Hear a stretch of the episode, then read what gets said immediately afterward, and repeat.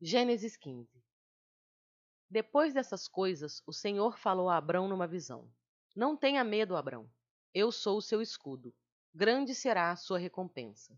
Mas Abrão perguntou: Ó soberano Senhor, que me darás, se continuo sem filhos, e o herdeiro de que possuo é Eliezer de Damasco? E acrescentou: Tu não me deste filho algum. Um servo da minha casa será o meu herdeiro. Então o Senhor deu-lhe a seguinte resposta: Seu herdeiro não será esse. Um filho gerado por você mesmo será o seu herdeiro.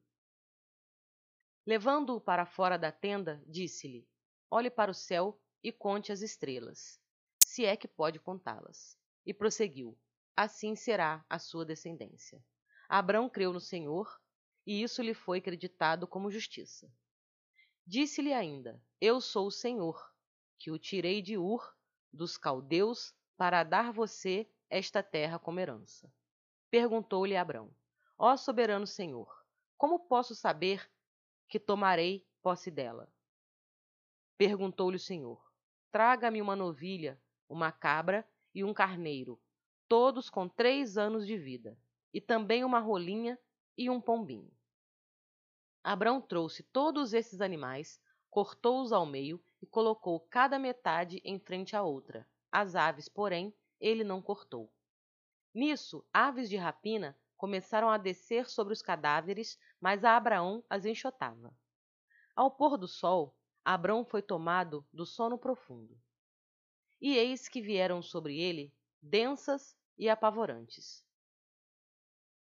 Então o Senhor lhe disse: Saiba que os seus descendentes serão estrangeiros numa terra que não lhes pertencerá, onde também serão escravizados e oprimidos por quatrocentos anos. Mas eu castigarei a nação a quem servirão como escravos, e depois de tudo sairão com muitos bens. Você, porém, irá em paz a seus antepassados, e será sepultado em boa velhice. Na quarta geração os seus descendentes voltarão para cá, porque a maldade dos amorreus ainda não atingiu a medida completa. Depois que o sol se pôs e veio a escuridão, eis que um fogareiro esfumaçante com uma tocha acesa passou por dentre os pedaços dos animais. Naquele dia o Senhor fez a seguinte aliança com Abrão: Aos seus descendentes dei esta terra, desde o ribeiro do Egito até o grande rio, o Eufrates.